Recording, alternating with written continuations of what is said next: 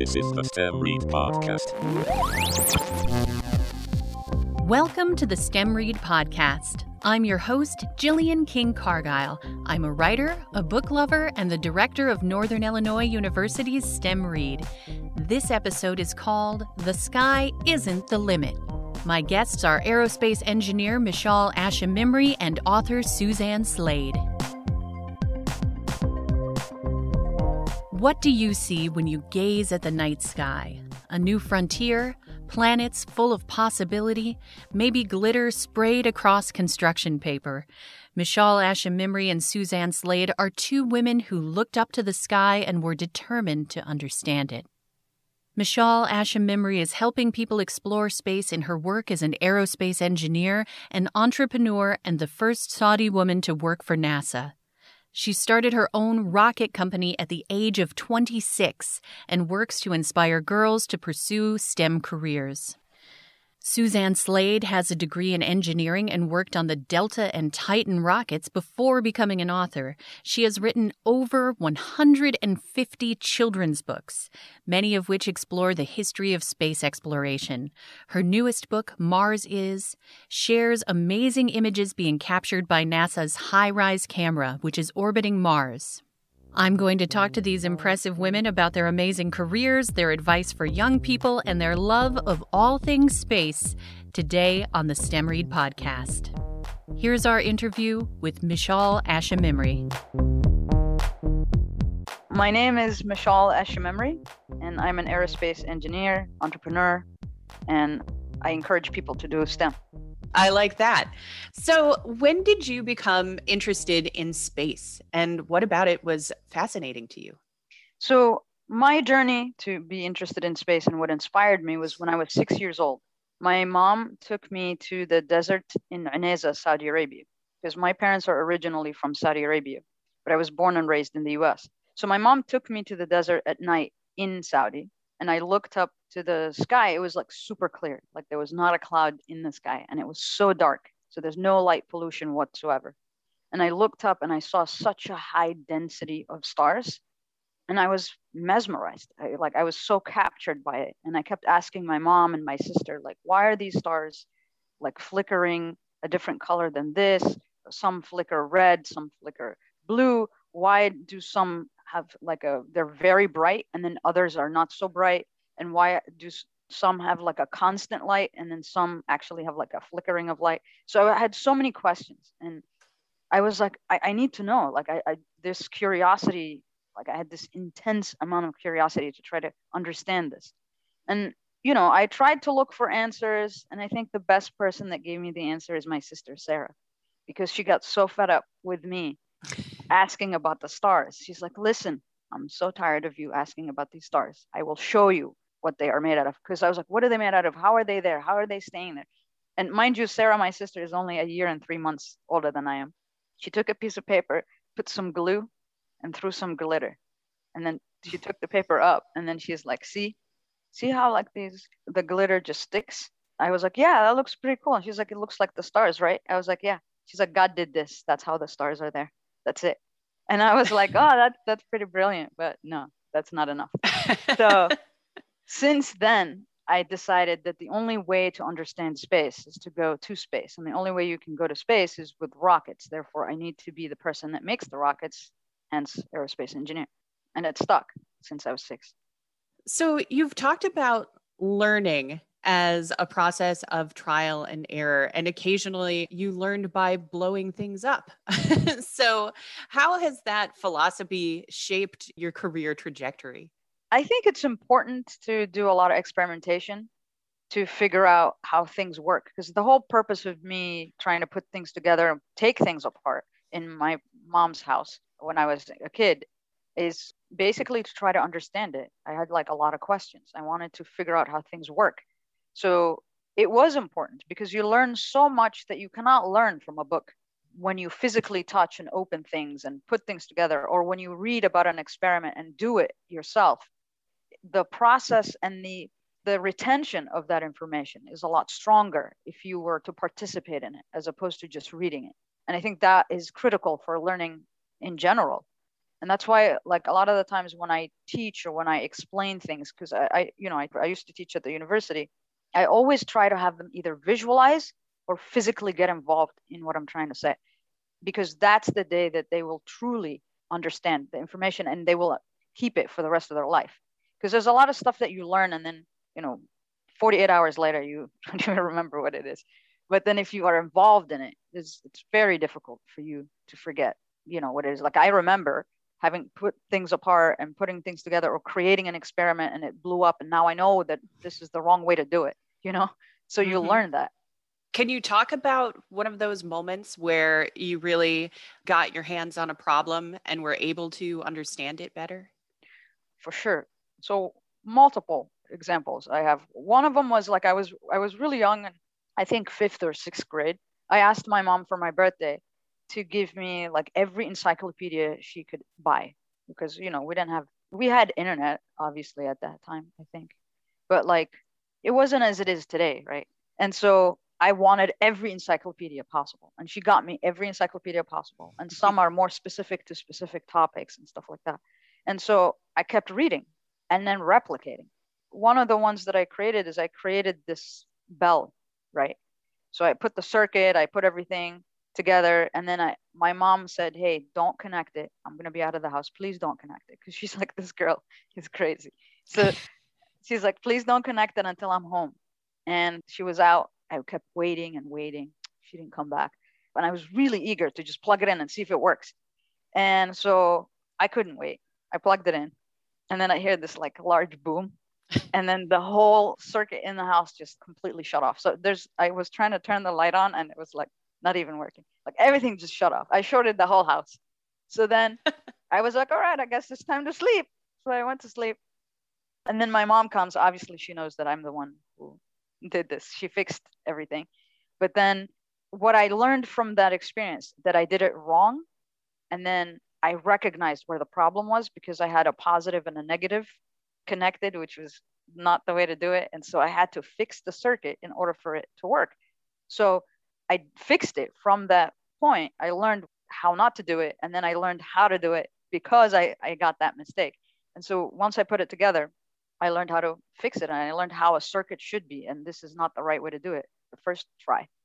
So that was one way. Another another example is that one of the phones in the house back in the day when there were landlines wasn't working. So my mom was like, okay, we're gonna have to buy a new one. I was like, no, don't buy a new one. I am gonna try to fix it. Have I ever seen what's the inside of a phone? No. But somehow I thought if I open it, I will figure it out. I'm going to see something that's out of the ordinary and figure it out. And sure enough, I saw something that seemed like out of place. And so I was like, all right, I'm going to put this where I think it should go, like where I think it needs to be. So then I fixed it and it actually worked. I mean, eventually she had to she had to replace the phone because it's not like I had like I was able to solder the stuff, but I just put it there and I tried to tie little things. And so it wasn't like a, it was a temporary fix. It's great that she was letting you do all those experiments. yeah, yeah. I mean, I'm very grateful for the fact that my mom was very enabling. Yeah, absolutely. So you read encyclopedias. Were there any other books or stories that interested you uh, that influenced you as you were learning about science? I always liked exploration books. Like I've definitely loved Oliver Twist. I, I liked um, A Journey to the Center of the Earth. I mean, all these types of books I read as a child, and it's more of a like enabling my imagination to grow. You know, that's one of the things that we try to talk about here too is that a lot of people think that imagination is something that is more in the field of artists, right? artists and writers are the ones who are imaginative, and STEM experts are very more linear thinkers. But what do you think about that idea? I think that is wholeheartedly false because as an engineer and as a scientist, I mean, just think about Einstein alone, the thought experiment. It's all in your head and it's not linear. Sometimes it's not linear at all. And so to visualize these things, you definitely need an imagination. I mean, a lot of the physicists that think about space and all that, they have to have non Euclidean thought processes because you're talking about the curvature of space time, all that stuff. You have to have like a 3D capability of seeing things. And that's not going to happen if you have a linear, just, you know, like a robot. I, I believe that scientists and engineers and technical thinkers have to have a very deep imagination. It's not an artist thing only. Yeah, absolutely. Who were your role models? You've talked about your mom and your sister helping you early. Who were some of your other role models when you were getting into your career? I mean, a lot of scientists for sure. I, I mean, obviously, Einstein is one of them. I would love to understand what goes on in his brain. I've always wanted to understand because it's brilliant. And, you know, his story, I think, is very inspiring in the sense that, you know, he made a mistake in that equation. And 10 years later, he figured it out. And then there was one point where they were in Russia for the total solar eclipse, and then the war happened, and then they actually confiscated all their equipment. And had he been able to do the experiment to see the curvature of light then, based on that equation that he had, he would have, first of all, he wouldn't have known that he's wrong, number one. And number two, he wouldn't have been able to prove his theory because his equation is incorrect. It would have been like an experiment that has the wrong result. You know what I mean?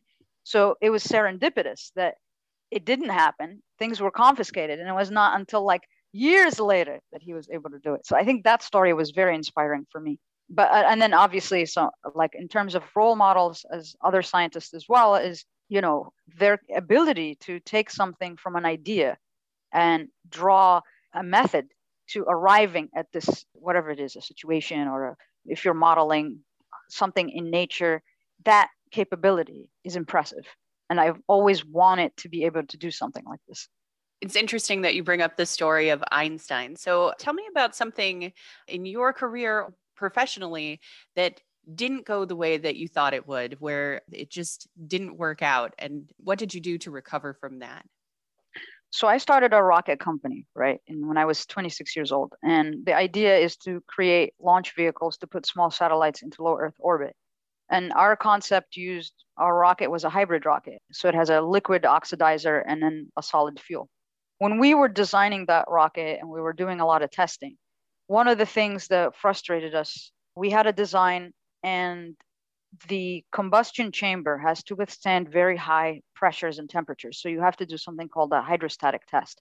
When we did the hydrostatic test on the material which we wanted to use, which is a composite, and we tested that composite, and it should, based on the type of testing we did, it should withstand those pressures and environment that it was going to be subjected to. But for some reason, once we put everything together and did the hydro test, it kept cracking. Okay, and that is not cool that's that's not supposed to happen. So then we looked at it, and because it's a composite, it's the way like the they take the fabric and wind it a certain way, and how they do it and the angles. And we don't need to get into it. Bottom line is that specific material didn't work. So we tried it several times. We made modifications, and then we arrived at the fact that this type of composite material is never going to work. So we have to change it to a completely different type even though in that, like I said, when we did the structural testing, it's supposed to withstand it, but then once you put it together, it didn't, it failed.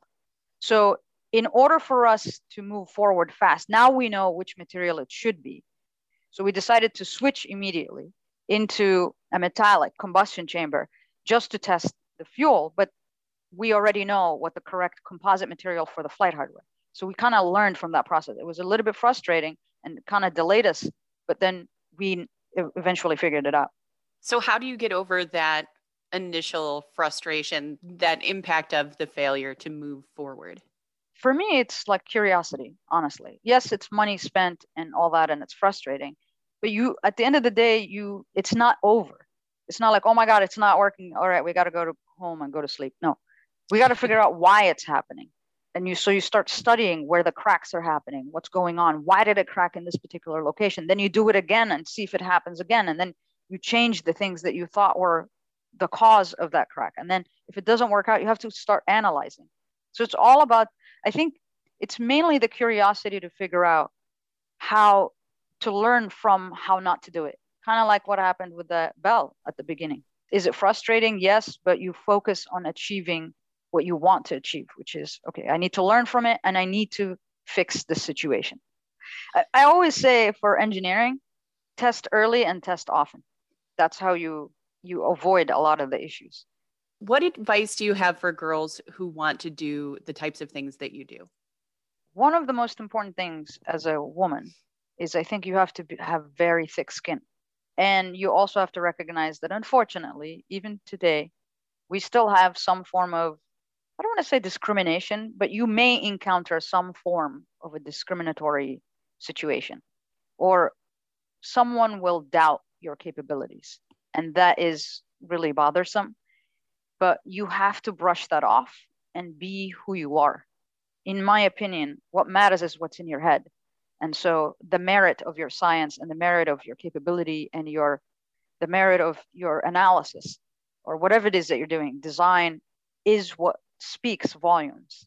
Like uh, I remember one time when I was working for a large company and I was doing rockets. This was like a like a design review. So as soon as I walked into the room, obviously I was like maybe one out of 20 people. I was the only woman there. And so I was trying to present my concept. But as soon as I walked into the room, I was young. So they immediately dismissed me. Like I am this nobody. And then they thought that I would be clueless. As soon as I walked up and presented my portion of the rocket, I saw it in their faces as if I slapped everybody in their face. They're like, oh my God. They dismissed me when I walked in. And then as soon as I start to present, it's like they're in shock. And so that day I recognized that, you know what? I don't care what they see, how what they feel. What matters is what I'm delivering. That's it.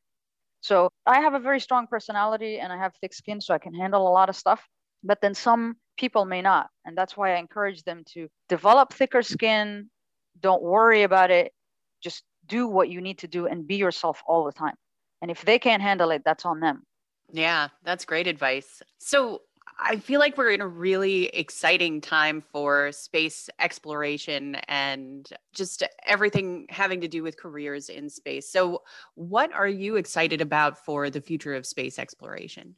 I'm very excited about the technologies that need to be developed in order to enable exploration of space deeper into space as well as manned missions to Mars and the colonization of the moon because it is very critical. So I believe what's going to happen in the next few years and maybe next few decades is the whole ecosystem is going to change because you're going to first of all industrialize the moon 100% because if you want to go anywhere you're going to need to industrialize the moon for resources be it you know fuel be it metals you're going to also have to do basically manufacturing in space manufacturing autonomous manufacturing on the moon, autonomous manufacturing on Mars. And then you're going to have to also invest a lot in rocket technologies that are not chemical rockets. We're talking about electric propulsion, nuclear capabilities as well. So, nuclear rockets or nuclear thermal rockets, nuclear electric propulsion, all the stuff needs to be developed in order to enable uh, higher capability in space and colonization. And I think those are very exciting. I hope that the investment is there for people to be able to advance the technologies because some of the technologies are there. They just need some tender love and care in order for them to move forward and money, obviously, and funding. So it just needs like an entity that is very interested and committed to doing it. So it seems like space is a place that we've had a lot of cooperation between countries. I'm thinking of the International Space Station and projects like that. What do you think the importance of that type of cooperation is in terms of space exploration? I think it's very critical. When you put an engineer from every location in the world, that group is going to have a more formidable technology than if it's just one person. And so having that perspective from different backgrounds is really important in advancing that technology. I always say this like when I joke around, I say, okay, when you look at the designs of the Italians, it's very sexy. Look at the cars. They bring that element. When you look at the Russian technologies, they are very practical in the sense that, you know, they focus on a specific thing and they do it. Okay. It doesn't have to be pretty and it works and it's uh, reliable. When you look at our technologies, you try, we try to go push the envelope in terms of state of the art of that technology and so forth. When you look at the Chinese technologies, they have a different aspect to them and the Japanese and so forth. So imagine bringing everybody from all these places and putting them in one room and you're like, hey, this is my mission, design something. I guarantee you that the technology that's going to come out of that room with those people is going to be so brilliant compared to each one doing it individually. So I, I think it's critical, 100%. What advice do you have for people who are interested in developing their curiosity, in asking questions, in pursuing a career like yours? One, I would say a commitment to what you're trying to do. And most, most important is a passion. Because if you don't have the passion, you are incapable of dealing with the difficulties that you're going to face. So when you deal with a difficulty, and if you you will deal with difficulties in your life 100%. But specifically when it comes to your career, if you are not passionate about the subject that you're seeking or the information or the field that you're in, then as soon as you get obstacles, and you're going to get a lot of obstacles, you're going to start to be like, why am I doing this? You're going to begin to deviate away from that field. But if you have passion, no matter how hard it gets, you are willing to go through fire for it. It's like a love relationship. It's a, literally being in love with what you're doing. If you're willing to go through fire for your partner, then you should be willing to go through fire for your passion in a career. So, number one, pick something that you are really passionate about, something that sparks something inside of you. And number two, I would say you're going to need to do a lot of research. I always research, even when I am the subject matter expert on my topic, I still do research because there could be something out there that I was not aware of or you know new information or something. So always research what you're trying to do or what you're trying to get into and read as much as you can. And then the third element is do not be afraid to fail because we're all going to fail no matter what. You're going to have to. And if you don't fail that means you're not doing the right thing so you need to fail it's critical and don't be afraid to fail because I truly believe that failure is the seed from which success grows. I would encourage you to welcome that failure and to challenge yourself. You must challenge yourself to get there. Those are the critical elements, I think, for success and for achieving what you need to achieve for your career. All right. Excellent. Thank you so much for taking the time to talk to me today. Thank you.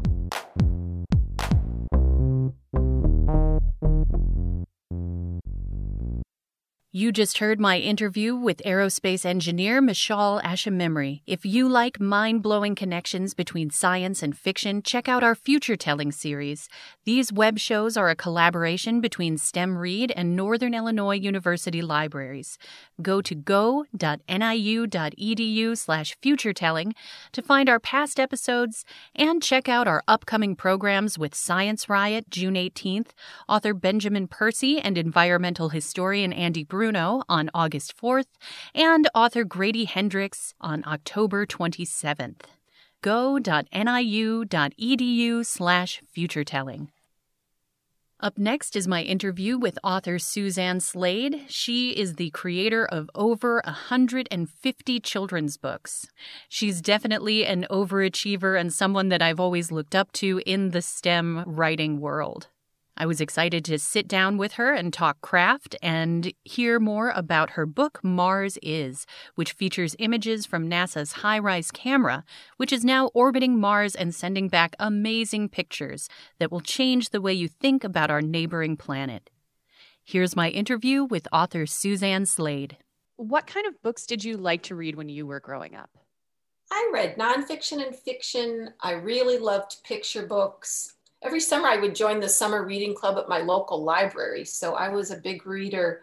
And some of my favorites were like Runaway Ralph, Charlie and the Chocolate Factory, Boxcar Children, and a book that people may not be real familiar with called Toothpaste Millionaire. And it was about this boy, Rufus, who loved science and math. And I loved science and math. So and I think he did the first startup. he started his own toothpaste company. So I really enjoyed that book. So, when did you become interested in space and why does it fascinate you? Well, as a girl, I think like a lot of people, you know, I always loved looking up at the stars, trying to find the constellations, and the phases of the moon really fascinated me. But I think it wasn't until I was an adult and I started working at McDonnell Douglas on various rockets, the Titan and Delta rocket and Delta Star spacecraft, that I really took a deeper look into space and became much more interested. So, how did you get into that career? Well, math and science were always my favorite subjects in school. And they were easiest, they came the easiest to me as well. And that just led to me studying engineering in college. And from studying engineering, how did you get into rockets and things like that? Well, my first job out of school, I was here in Chicago. And then I became engaged to a, a gentleman who is now my husband 33 years later. Uh, he was out in California. And so I started looking for a job out there. And I, as I said, I'd been interested in space and I interviewed at McDonnell Douglas and they had a position for me. So that's how it began. What was your day to day work like? I was in the testing group and so my job was to ensure that all the components that were going to be put on these rockets or assemblies, which were where you put several components together, that they were safe. So the ultimate goal, you test all these parts and assemblies separately, put the rockets together, and then there would be more testing down the road. It was all about safety and making sure that the parts were safe. So I would write the procedures that would tell the technicians how to test the parts and then I would be present for the testing, a lot of which took place in bomb shelters because when you're hmm. testing something like, let's say, a liquid oxygen tank, a LOX tank, you're going to pressurize it with air. You're going to pump it with air to see if it holds. And if it passes the test, great. But if it fails, it blows up. It essentially becomes a bomb. Hmm. We had little indoor clean room uh, bomb shelters and also underground bomb shelters for bigger components. Wow. so so how did you go from there to writing children's books? Well, then got married, became a mom, and I left my engineering career to be a stay-at-home mom. And as I'm really reading my children lots of picture books, I remembered how much I loved them as a child. And I just started thinking, as many of us do, could I write them? You know? But the challenge for me was as an engineer, you don't take any writing courses in college. I wasn't a good writer in school. So it was a long journey for me. I had to uh, up for classes at a local college on writing, went to conferences, all kinds of critique groups. So it took eight years for me to get that first acceptance letter, that first book contract. So you were writing manuals and procedures and things like that in your engineering job and then you spend eight years learning to write children's books. So are the processes similar? I, I, would say yes and no. Yes in that when i start a new book project it really to my engineering brain it really does feel like a puzzle. And my first step is research is i need to find the parts that i'm going to put in this puzzle. Because when I research a subject, I will learn so much about it. But I know that in the picture book format, I could maybe use at most maybe 10% of what I've learned. So that first step is gathering the pieces, and then I have to figure out how they fit together. Conversely, I feel kind of like they're the two processes are not similar because in engineering, I always felt like when we were figuring out a design or testing, there was always a best way, like there was the solution. Whereas in writing, I can think of lots of different ways I could tell the story. So I'm always like, well, what's the best way? I'm not sure. And I'm trying different ways. So they are alike and yet different. That's interesting that you only use 10% when you're creating that book. So you've published over 140 books now. so I'd say it's working out for you. So, what is that research and writing process like?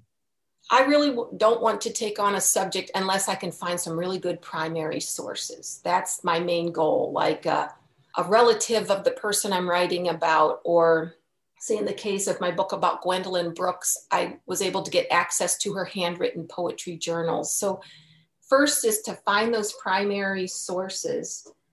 And then I also, when I'm choosing my subject, it has to be someone or something I am truly fascinated by, like mesmerized, such as an inspiring person who faced a lot of challenges, but yet went on to pursue their passion and make a huge contribution in our world. Or maybe it's a little known fact, something amazing about someone we've heard a lot about, but we didn't know this aspect or this event in their life. So I always like to start with something that just blows me away, that I'm fascinated by, and I think readers will be too. Let's talk about Mars Is. So, this is your latest book. What about this subject really mesmerized you? Well, of course, Mars is fascinating, but what spurred this book project was the fact that I discovered the most amazing photographs of Mars I have ever seen. And they're taken by a camera called High HiRISE, and it's sent back over 69,000 photos of Mars. But these photos, I think Jillian, you saw them in the book trailer, mm-hmm. they are just gorgeous. They they have been color enhanced by scientists so that they can see things that their eyes ordinarily couldn't detect with our normal color spectrum. But they just show readers fascinating things on Mars, like these huge craters, windswept deserts, canyons, ice, volcanoes. Some have these things called alluvial fans, which are impressions that look like a fan in the rock, and it proves that water once flowed on Mars. So, really, the driver, I just wanted to share these photos and give readers this incredible view of Mars like they've never seen it before. Yeah, the photos are absolutely amazing. So, what are some of those other stories that really fascinated you? Well, as a woman in STEM, I have been drawn to other women in STEM. One of my books is a computer called Katherine, how Katherine Johnson helped put America on the moon. And she worked in the field of aerospace, which I did. And, and Katherine is one of the hidden figures. You might know her from the book or the movie by that name. But I discovered Katherine when President Obama awarded her the Presidential Medal of Freedom. And this was long before the book and movie. And so I wrote this book to share her story. One of my books that just came out a couple weeks ago is called June Almeida Virus Detective. And she was the woman who discovered the first human coronavirus.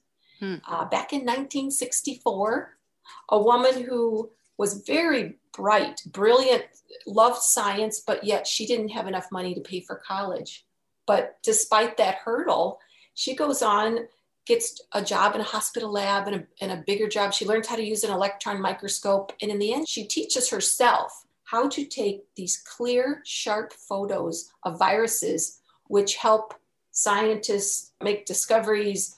Her work has helped with the fight against COVID 19 so those are a few of the stories and, and the inspirations behind them. You work on a lot of biographies. Are there similarities between these fascinating, mesmerizing people? I think the biggest similarity and what draws me to them is their persistence, their grit, their passion. These are people who have a goal, talents, something they want to pursue, and no matter what obstacles they face, they keep going. They don't give up and that's often a theme i talk about with students when i go to schools is is if you find something you love and i, I guess it's also true of me with my writing i ended up loving it so as long as you stick you keep at something you know the more you try it the better you get you know you keep learning. Mm-hmm. and that's what is true with so many of these people that i like to feature in my books.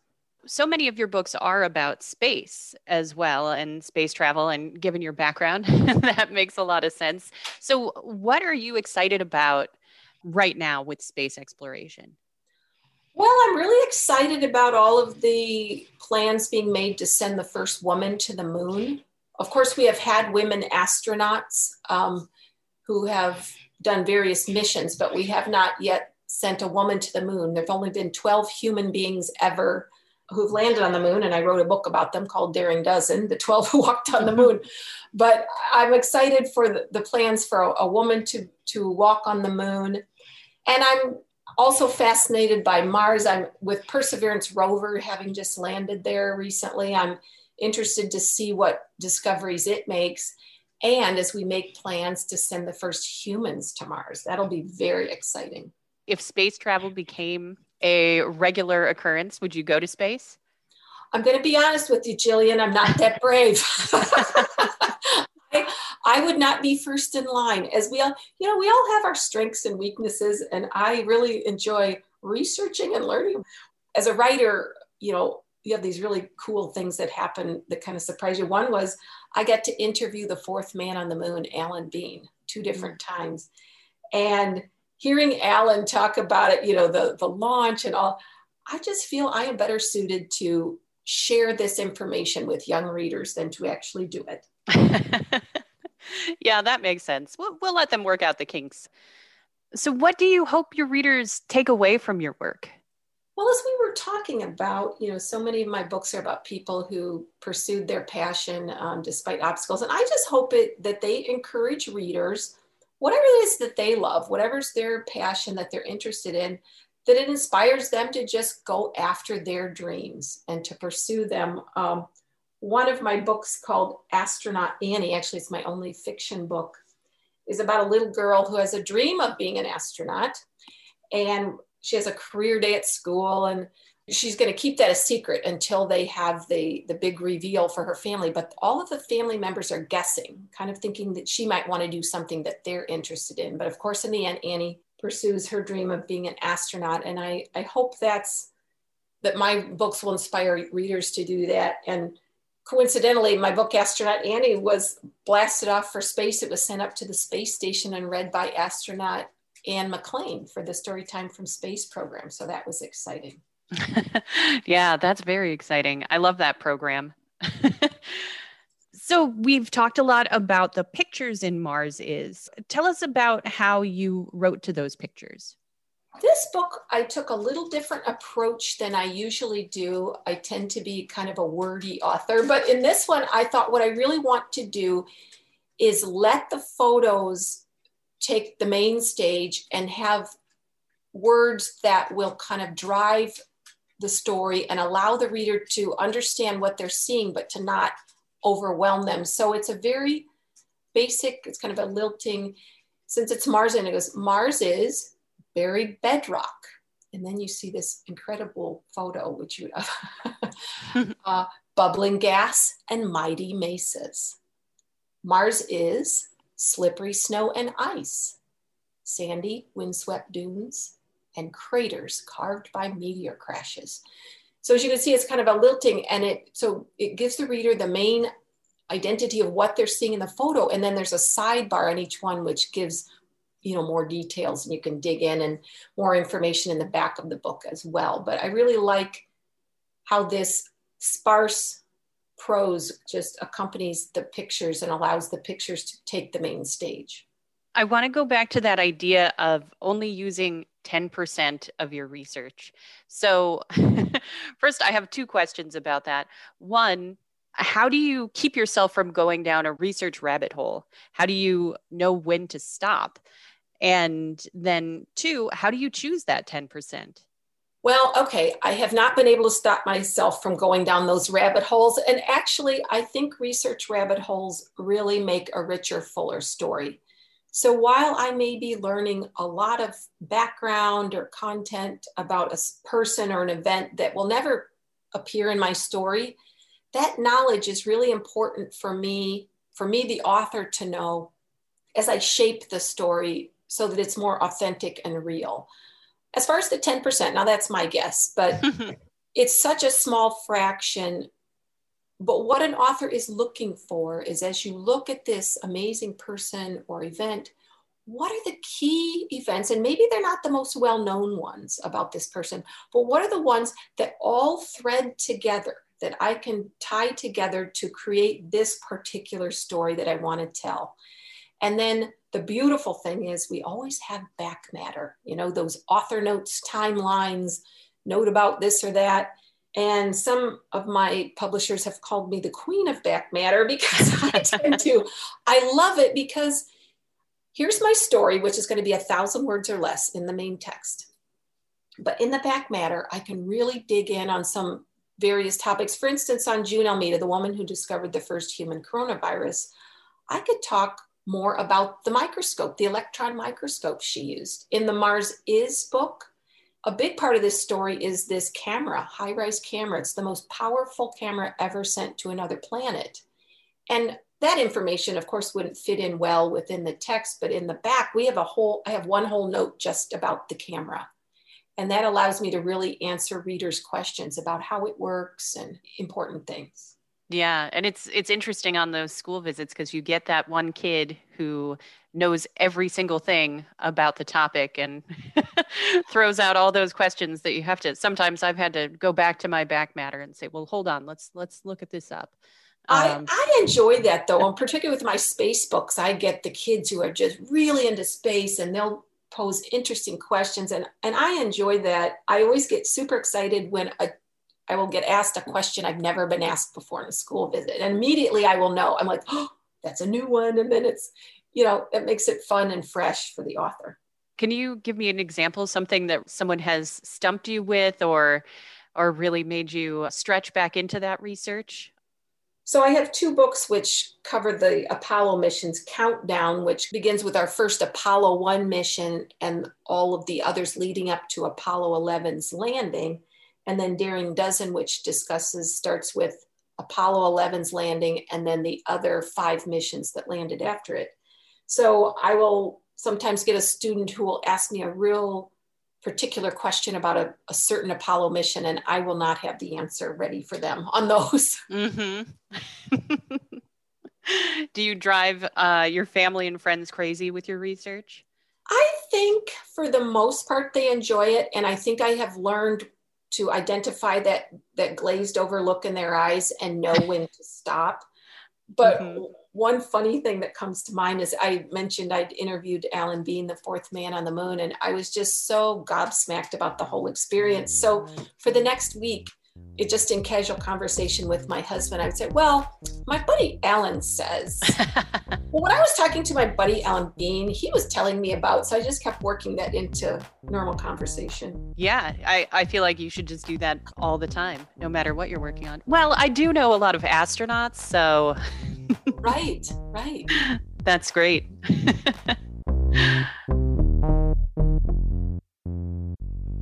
You just heard my interview with author Suzanne Slade. Her latest book, Mars Is, features images from NASA's HiRISE camera, which is orbiting Mars and sending back amazing pictures. Her other recent book is June Almeida, Virus Detective. Thanks so much to my guests, aerospace engineer Mishaal Ashemimry and author Suzanne Slade. Their work, their ambition, and their boundless curiosity are informing the way we view the history and the future of space exploration. You can learn more about our guests and their work in the show notes at wnij.org or stemread.com.